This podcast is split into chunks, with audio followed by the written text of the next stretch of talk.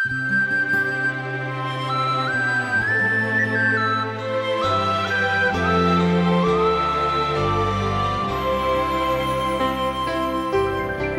மிகவும் பிரியமானவர்களே, கடந்த நிகழ்ச்சியில் நாம் ஆதியாகமம் 2ஆம் அதிகாரம் 21ஆம் வசனம் முதல் 3ஆம் அதிகாரம் 5ஆம் வசனங்கள் வரை நாம் தியானித்தோம்.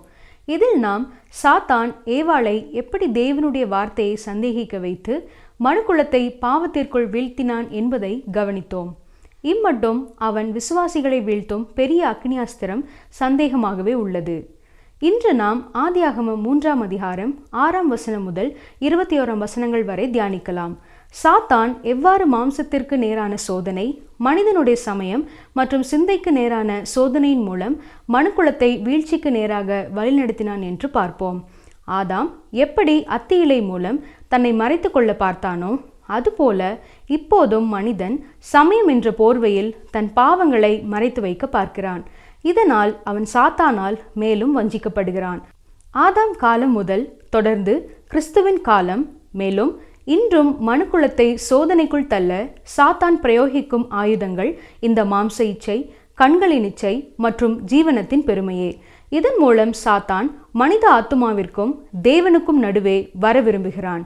மனிதனுக்கும் தேவனுக்கும் இருக்கும் ஐக்கியத்தை குலைத்து தானே மனிதனுக்கு தெய்வமாக வேண்டும் என்றும் விரும்புகிறான். இப்பகுதியில் நாம் மேலும் மனிதனின் வீழ்ச்சியினால் உண்டான விளைவுகளையும் தியானிக்கலாம். கிறிஸ்துவுக்குள் பிரியமான சகோதரனே சகோதரியே, இன்று ஆதியாகமம் 3ஆம் அதிகாரம் 6ஆம் வசனம் முதல் சிந்திப்போம். கவனியங்கள், வாசிக்கிறேன். அப்பொழுது ஸ்திரீயானவள், அந்த விருட்சம் புசிப்புக்கு நல்லதும் பார்வைக்கு இன்பமும் புத்தியை தெளிவிக்கிறதற்கு இச்சிக்கப்படத்தக்க விருட்சமுமாயிருக்கிறது என்று கண்டு அதன் கனியை பறித்து புசித்து தன் புருஷனுக்கும் கொடுத்தாள், அவனும் புசித்தான். இங்கே சர்ப்பம் செய்கின்ற காரியம் நம்முடைய ஆர்வத்தை தூண்டுகிறதா இருக்கிறது. அது 3 விதமான காரியங்களுக்கு நேராக அவர்களை சோதித்தது. முதலாவதாக, சாத்தான் ஏவாளின் மாம்சத்திற்கு நேரான உணர்வுகளை தூண்டுகிறான். அந்த விருட்சம் புசிப்புக்கு நல்லது என்று உணர வைக்கிறான். ஆனால் உண்மையில் அது அவ்வாறு இல்லை. அது முக்கியமான பொருளாகவும் இல்லை. அடுத்து, பார்வைக்கு இன்பமும் என்று வஞ்சிக்கிறான். இதுவும் மாம்சத்திற்கு நேரான சோதனையே. இது அவனுடைய மன இயல் சிந்தை பகுதியை சார்ந்தது. அடுத்ததாக, புத்தியை தெளிவிக்கிறதற்கு இச்சிக்கப்படத்தக்க விருட்சமாய் இருக்கிறது என்று அவளின் உணர்வுகளை தூண்டினான். இது மனிதனின் சமயம் சம்பந்தப்பட்ட காரியமாய் இருக்கிறது. வனாந்தரத்திலே இயேசுவுக்கும் இப்படிப்பட்ட சோதனைகளையே பிசாசானவன் கொண்டு வந்தான் என்று மத்தேயு 4ஆம் அதிகாரத்திலே பார்க்கிறோம். முதலாவது, அவன் இயேசுவை பார்த்து இந்த கல்லுகள் அப்பங்களாகும்படி சொல்லும் என்று சொன்னான். இது மாம்சத்திற்கு நேரான சோதனை. அங்கே விருட்சம் புசிப்பிற்கு நல்லது என்று அவள் சொன்னது போலவே இதுவும் இருக்கிறது. அடுத்ததாக, பிசாசு நீர் தேவனுடைய குமாரனே ஆனால் தாழ குதியும் என்று சொன்னான். இது மனிதனுடைய சமயம் சம்பந்தப்பட்ட பகுதியாய் இருக்கிறது. இறுதியாக, உலகத்தின் சகல ராஜ்யங்களையும் அவைகளின் மகிமையையும் அவருக்கு காண்பித்துவிட்டு தன்னை இயேசு பணிந்தால் அவருக்கு சகலத்தையும் தருவதாக சொன்னான். இது சிந்தைக்கு நேரான சோதனை.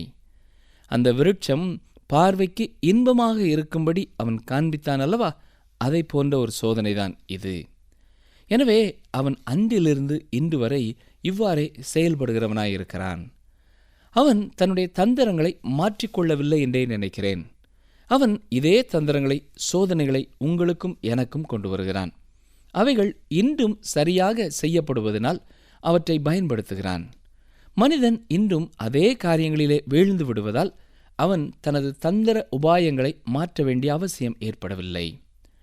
1 யோவான் 2ஆம் அதிகாரம் 16ஆம் வசனத்திலே யோவான் என்ன எழுதுகிறார்? மாம்சத்தின் இச்சையும் கண்களின் இச்சையும் ஜீவனத்தின் பெருமையுமாகிய உலகத்திலுள்ளவைகளெல்லாம் பிதாவினால் உண்டானவைகள் அல்ல, அவைகள் உலகத்தினால் உண்டானவைகள் என்று சொல்கிறார். மாம்சத்தின் இச்சை என்பது விருட்சம் புசிப்புக்கு நல்லது என்பதற்கு இணையானது. கண்களின் இச்சை என்பது விருட்சம் பார்வைக்கு இன்பமானது என்ற சோதனை. அடுத்ததாக, ஜீவனத்தின் பெருமைதான் புத்தியை தெளிவிக்கிறதற்கு இச்சிக்கப்படத்தக்க விருட்சம் என்பதற்கான இணை. இவைகள் பிதாவினால் உண்டானவைகள் அல்ல, உலகத்தினால் உண்டானவைகள். இந்த மாம்சத்தின் பாவங்கள் எல்லாம் மனிதனுடைய இருதயத்திலிருந்து வருகிறது என்று இயேசு கிறிஸ்து சொல்கிறார். இங்கேயே சாத்தானும் செயல்பட்டு கொண்டிருக்கிறான். அங்கே அவன் உணர்வுகளை தூண்டுகிறான். இந்த முறைகளை பின்பற்றி அவன் மனித குலத்தை வழிதப்ப பண்ணுகிறான். அதிலே அவன் வெற்றி பெற்று கொண்டுதான் இருக்கிறான். அவர்கள் நன்மை தீமை அறிந்து கொள்வார்கள் என்று அவர்களுக்கும் சாத்தான் சொல்லியிருந்தான். இப்பொழுது அவர்கள் புசித்த பின்பு நடந்ததென்ன? நாம் இப்பொழுது மனிதனுடைய வீழ்ச்சியினாலே ஏற்பட்ட பாதிப்புகளை பார்க்கப் போகிறோம். ஆதியாகமம் 3:7 பாருங்கள். அப்பொழுது அவர்கள் இருவருடைய கண்களும் திறக்கப்பட்டது. அவர்கள் தங்கள் நிர்வாணிகள் என்று அறிந்து அத்தி இலைகளை தைத்து தங்களுக்கு அரைக்கச்சைகளை உண்டு பண்ணினார்கள். இங்கே அவர்கள் இருவருடைய கண்களும் திறக்கப்பட்டது என்று வாசிக்கிறோம். இது அவருடைய மனசாட்சியை குறிக்கிறது. மனிதன் வீழ்ச்சியூறும் முன்னர் அவனுக்கு மனசாட்சி என்பது கிடையாது. அவன் மாசற்றவனாக இருந்தான். தீமையை அறியாமல் இருப்பதே மாசற்ற நிலை. மனிதன் மனசாட்சியை உண்டாக்கவில்லை. குற்றம் சாட்டுகிற ஒருவன் நமக்குள்ளே வசிக்கிறான். ஒரு மனோதத்துவ வல்லுநர் சொல்லும் பொழுது, குற்ற மனசாட்சி என்பது மனிதனுடைய உடலிலே வலது கையை போல முக்கியமான அங்கமாயிருக்கிறது. மனோதத்துவ வழியினால் ஒரு மனிதன் தன் குற்ற மனசாட்சியிலிருந்து விடுதலை பெற முடியாது என்று சொல்கிறார். அவர்கள் தாங்கள் நிர்வாணிகள் என்று அறிந்து அத்தி இலைகளை தைத்து தங்களுக்கு அரைக்கச்சைகளை உண்டு பண்ணினார்கள் என்று வாசித்தோம். அத்திமரம் மாத்திரமே இந்த பகுதியிலே பெயர் குறிப்பிட்டு சொல்லப்பட்டிருக்கிறது என்பதை நீங்கள் கவனித்தீர்களா? நன்மை தீமை அறியத்தக்க விருட்சம் ஆப்பிள் மரம் அல்ல. சிலர் அப்படி எண்ணுகிறார்கள். இந்த அத்தி இலைகள் அவர்களை மறைத்தது, ஆனால் உண்மையில் மூடவில்லை. ஆதாமும் ஏவாளும் தங்கள் பாவங்களை அறிக்கையிடவில்லை. அவர்கள் தங்களுடைய பாவங்களை மூடவே நினைத்தார்கள். தாங்கள் தொலைந்து போன நிலைமையில் இருப்பதை அவர்கள் ஒத்துக்கொள்ள முன்வரவில்லை. இன்றைய மனிதனின் நிலையும் இவ்வாறுதான் இருக்கிறது. அவன் சமயம் என்ற பெயரிலே தேவனை அணுக முயற்சிக்கிறான். பலதரப்பட்ட சடங்காச்சாரங்கள், பாரம்பரியங்களை பின்பற்றி உண்மையான அணுகுதலை விட்டுவிட்டார்கள். இயேசு கிறிஸ்து அத்திமரத்தை சபித்தார் என்பது உங்களுக்கு நினைவிலே இருக்கலாம். அவர் அந்த அத்திமரம் போன்ற சமயத்தை அதனை தொடர்ந்து குற்றம் சாட்டினார்கள் என்று பார்க்க முடியும். ஏனென்றால் சமயம் என்பது பாவத்தின் மீது போடப்படும் ஒரு போர்வையாக, ஒரு மூடலாகத்தான் இருக்க முடியுமே ஒழிய அது பாவத்தை போக்காது. நாம் இயேசுவினிடத்திலே வந்தே பாவ மன்னிப்பை பெற முடியும். சரி, இந்த சோதனையிலே சாத்தான் மனித ஆத்மாவிற்கும் தேவனுக்கும் இடையிலே வர விரும்புகிறான். வேறு வார்த்தைகளிலே சொல்ல வேண்டுமென்றால், அவன் மனிதனை தேவனை சார்ந்திருக்கும் பழக்கத்திலிருந்து திருப்ப முயற்சிக்கிறான். மனிதர்களை தன் பக்கமாக இழுத்து மனிதர்களுக்கு தெய்வமாக விரும்புகிறான். மனிதன் அன்று ஒருவேளை திருடும்படி அல்லது பொய் சொல்லும்படி அல்லது பொருளாசை கொள்ளும்படி சோதிக்கப்படவில்லை. அவன் தேவனுடைய வார்த்தையை சந்தேகிக்கும்படியாகவே சோதிக்கப்பட்டான். ஐஸ்வர்யவானான இளம் வாலிபனுக்கு இருந்த பிரச்சனை என்ன? அவன் தேவனை விசுவாசிக்கவில்லை. கலைகளை பற்றிய ஊமையிலே கலைகள் என்பது தேவனை விசுவாசிக்காதவர்களை குறிக்கிறது. சாத்தானுடைய அணுகுமுறையை நன்கு கவனியுங்கள். முதலாவது, ஏவாள் அந்த விருட்சம் புசிப்புக்கு நல்லதாக கண்டாள். இரண்டாவது, பார்வைக்கு இன்பமும். மூன்றாவது, புத்தியை தெளிவிக்கிறதற்கு இச்சிக்கப்படத்தக்க விருட்சமுமாக இருக்கிறதாய் கண்டாள்.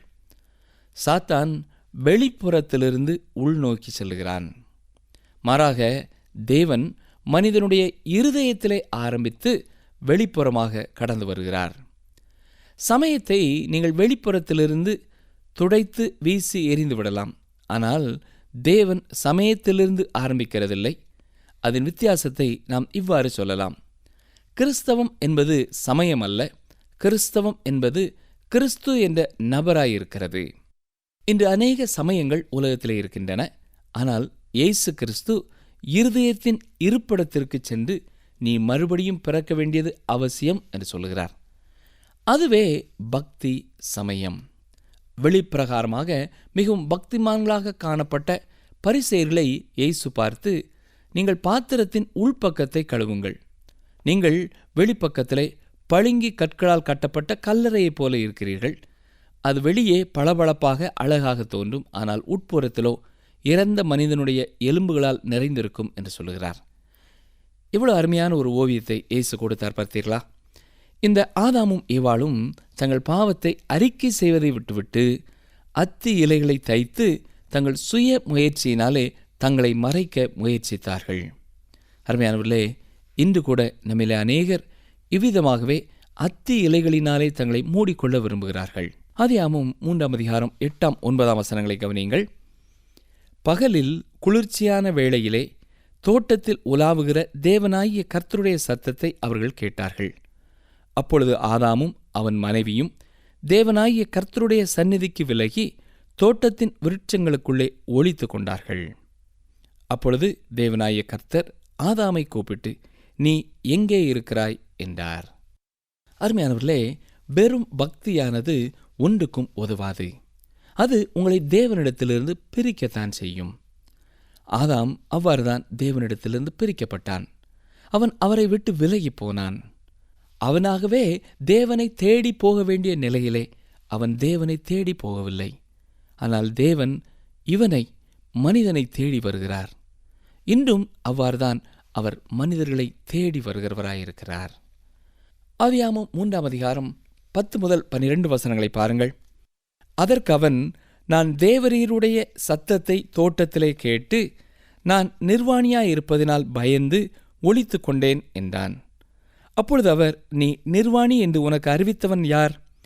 புசிக்க வேண்டாம் என்று நான் உனக்கு விலக்கின விருட்சத்தின் கனியை புசித்தாயோ என்றார். அதற்கு ஆதாம், என்னுடனே இருக்கும்படி தேவரீர் தந்த ஸ்திரியானவள் அவ்விருட்சத்தின் கனியை எனக்கு கொடுத்தாள், நான் புசித்தேன் என்றான். இங்கே ஆதாம் தன்னுடைய பாவத்தை அறிக்கையிடவில்லை என்பதை கவனித்து பாருங்கள். அவன் தன்னுடைய மனைவியையே குறை கூறுகிறான். அதாவது, தான் செய்த தவறுக்கான பழியை தனது மனைவியின் மீது போடுகிறான். தான் குற்றம் செய்தவன் என்பதை அவன் ஒத்துக்கொள்ளவே இல்லை.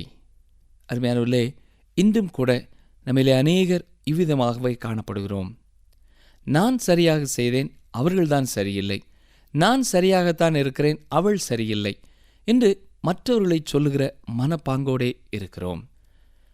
ஆதியாகமம் 3:13 பாருங்கள். அப்பொழுது தேவனாகிய கர்த்தர் ஸ்திரியை நோக்கி, நீ இப்படி செய்தது என்ன என்றார். ஸ்திரியானவள், சர்ப்பம் என்னை வஞ்சித்தது, நான் புசித்தேன் என்றாள்.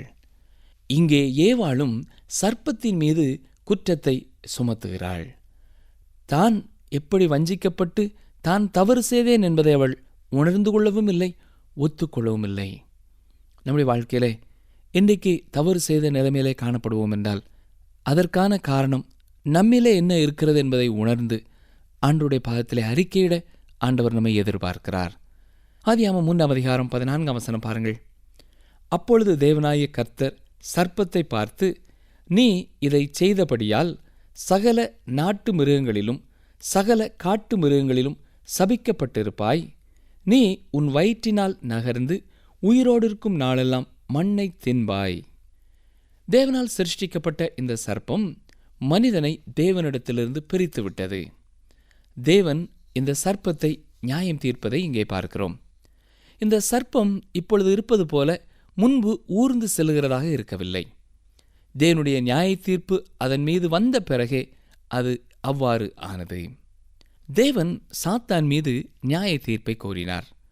அது மனிதன் மீது மிக பெரும் பாதிப்பை உண்டாக்கியது. அடுத்து வரும் வசனத்தை நாம் மனப்பாடம் செய்ய வேண்டியது அவசியம். அது மேசியாவாகிய இரட்சகரின் வருகையை குறித்த முதலாவது தீர்க்க தரிசனம்.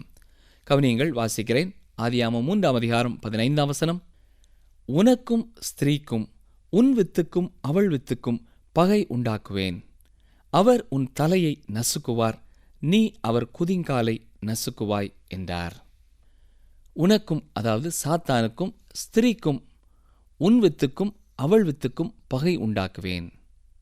அவர், அதாவது இயேசு கிறிஸ்து, உன் தலையை நசுக்குவார், நீ அவர் குதிங்காலை நசுக்குவாய் என்று சொல்லுகிறார். இது ஒரு அற்புதமான வாக்கியமாகும்.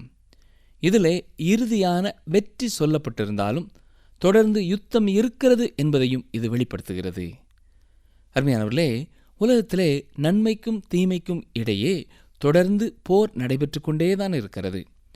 இந்த காரியத்தையே நாம் வேதத்தின் மீதியுள்ள பக்கங்களிலே பார்க்கிறோம். இங்கே அவள் வித்து என்று சொல்லப்படுகிறதை கவனியுங்கள். இங்கே ஆணுடைய வித்து என்று சொல்லப்படவில்லை. இயேசு கிறிஸ்துவின் கன்னி பிறப்பை இது குறிக்கிறதாயிருக்கிறது.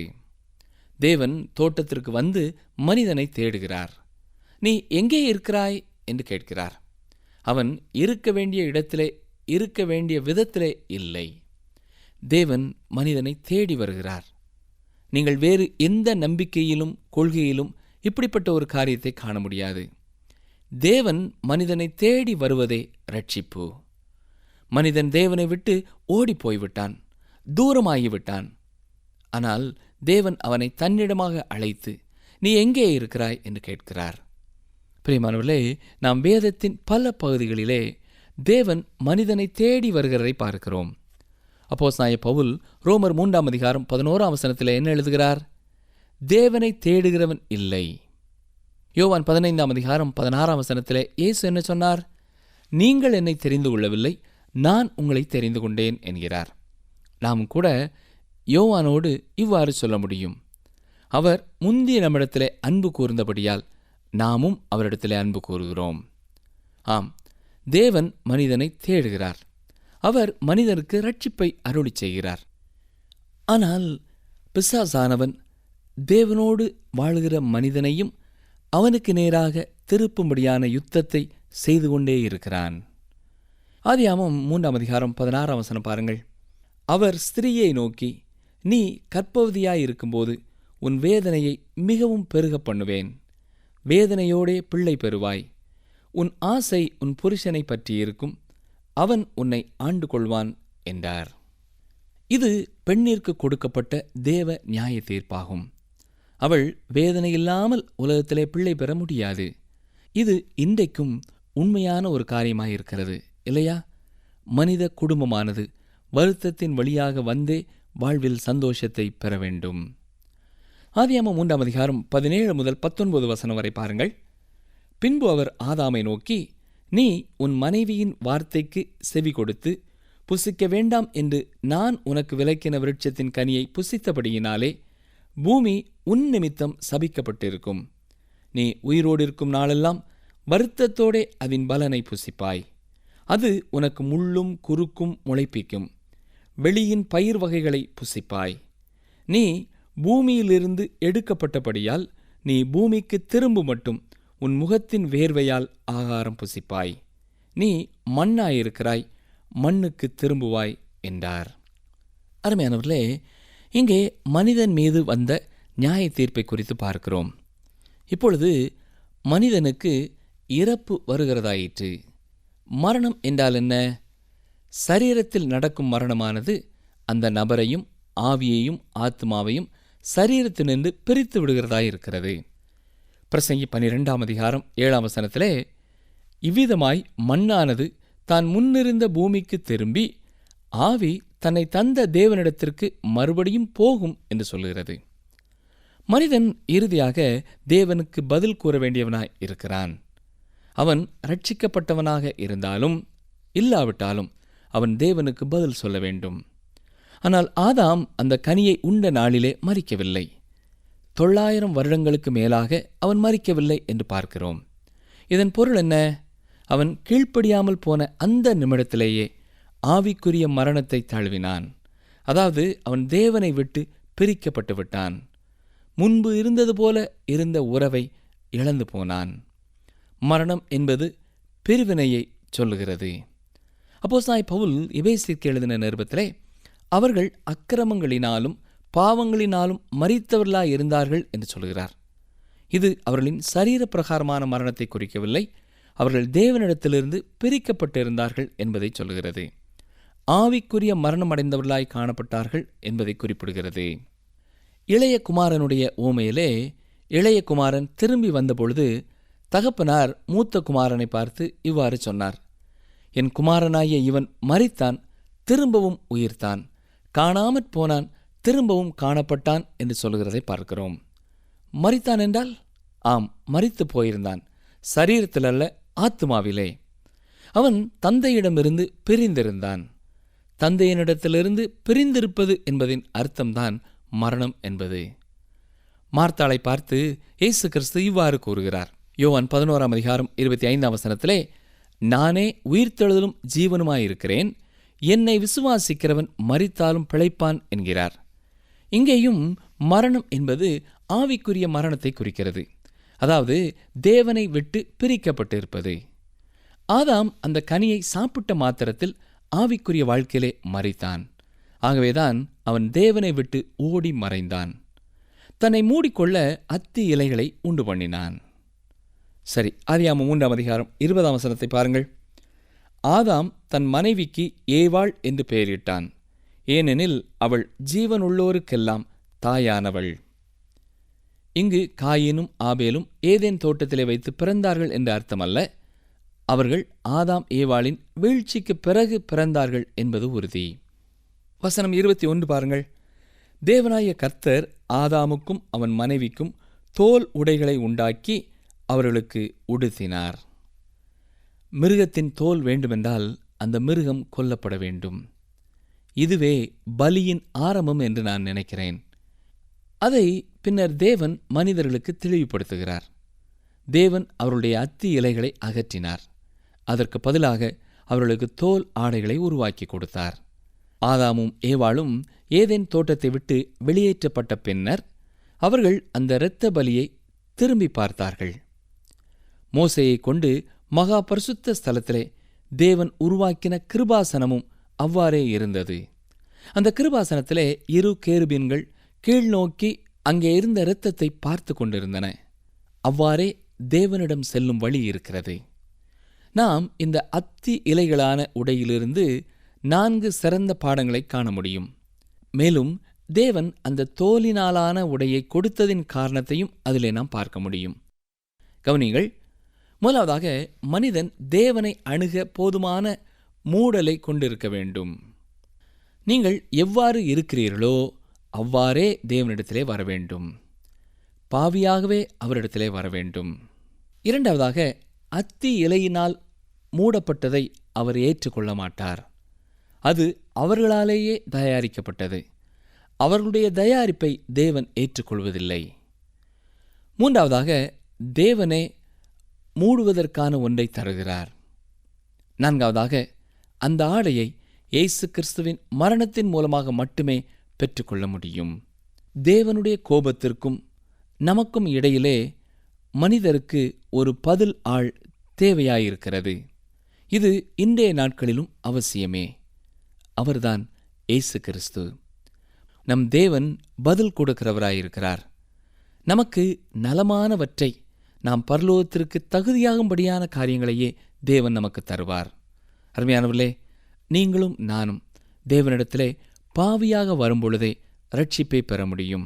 கிறிஸ்துவுக்குள் மிகவும் பெரியமானவர்களே, ஆதாமின் வீழ்ச்சியினால் மனுக்குலம் தன்னுடைய மாசற்ற நிலைமையை இழந்துவிட்டது.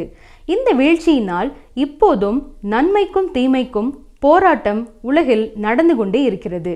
மேலும் ஆதாம் பாவம் செய்த பிறகு அத்தி இலை மூலமாய் தன்னை மறைத்து கொண்டு தேவனிடமிருந்து தன்னுடைய பாவங்களை மறைக்க முயற்சிக்கிறான். இந்த வீழ்ச்சியினால் மனிதன் தேவனோடு இருக்கும் ஐக்கியத்தையும் இழந்துவிட்டான். இதனால் சர்ப்பத்திற்கும் ஸ்திரீக்கும் மனிதனுக்கும் தனித்தனியே நியாய தீர்ப்புகள் வந்தன. மனிதன் கீழ்ப்படியாமையால் போன அந்த நிமிஷத்திலேயே ஆவிக்குரிய மரணத்தை தழுவினான். அவன் தேவனை விட்டு பிரிக்கப்பட்டு விட்டான் என்றும் தியானித்தோம். ஆதாம் மற்றும் ஏவாள் அணிந்திருந்த அத்தி இலைகளை நீக்கிவிட்டு அவர்களுக்கு தேவன் ஒரு மிருகத்தின் தோலுடைகளை உடுத்தினார். இதனால் அவர்கள் நிர்வாணம் மூடப்பட்டது. இதுவே தேவனால் ஏற்றுக்கொள்ளப்பட்டது. மெய்யாகவே நமக்காக அடிக்கப்பட்ட ஆட்டுக்குட்டியாகிய கிறிஸ்துவின் இரத்தத்தின் மூலமாக நமக்கு தேவனிடம் சேரும் ஸ்லாக்கியமும் கிடைத்தது. தேவனுடைய கோபத்திற்கும் நமக்கும் மத்தியஸ்தராக இயேசு கிறிஸ்து அமைந்தார். அடுத்த நிகழ்ச்சியில் நாம் ஆதியாகமம் 3:22 முதல் 4:14 வரை சிந்திக்கலாம். இதிலே மனிதன் ஏதேன் தோட்டத்தை விட்டு அனுப்பிவிடப்பட்டதையும் ரட்சிப்பானது பலியின் மூலமாக கிடைத்ததையும் வீழ்ச்சியினால் உண்டான பாவத்தின் கனியையும் பார்க்கலாம்.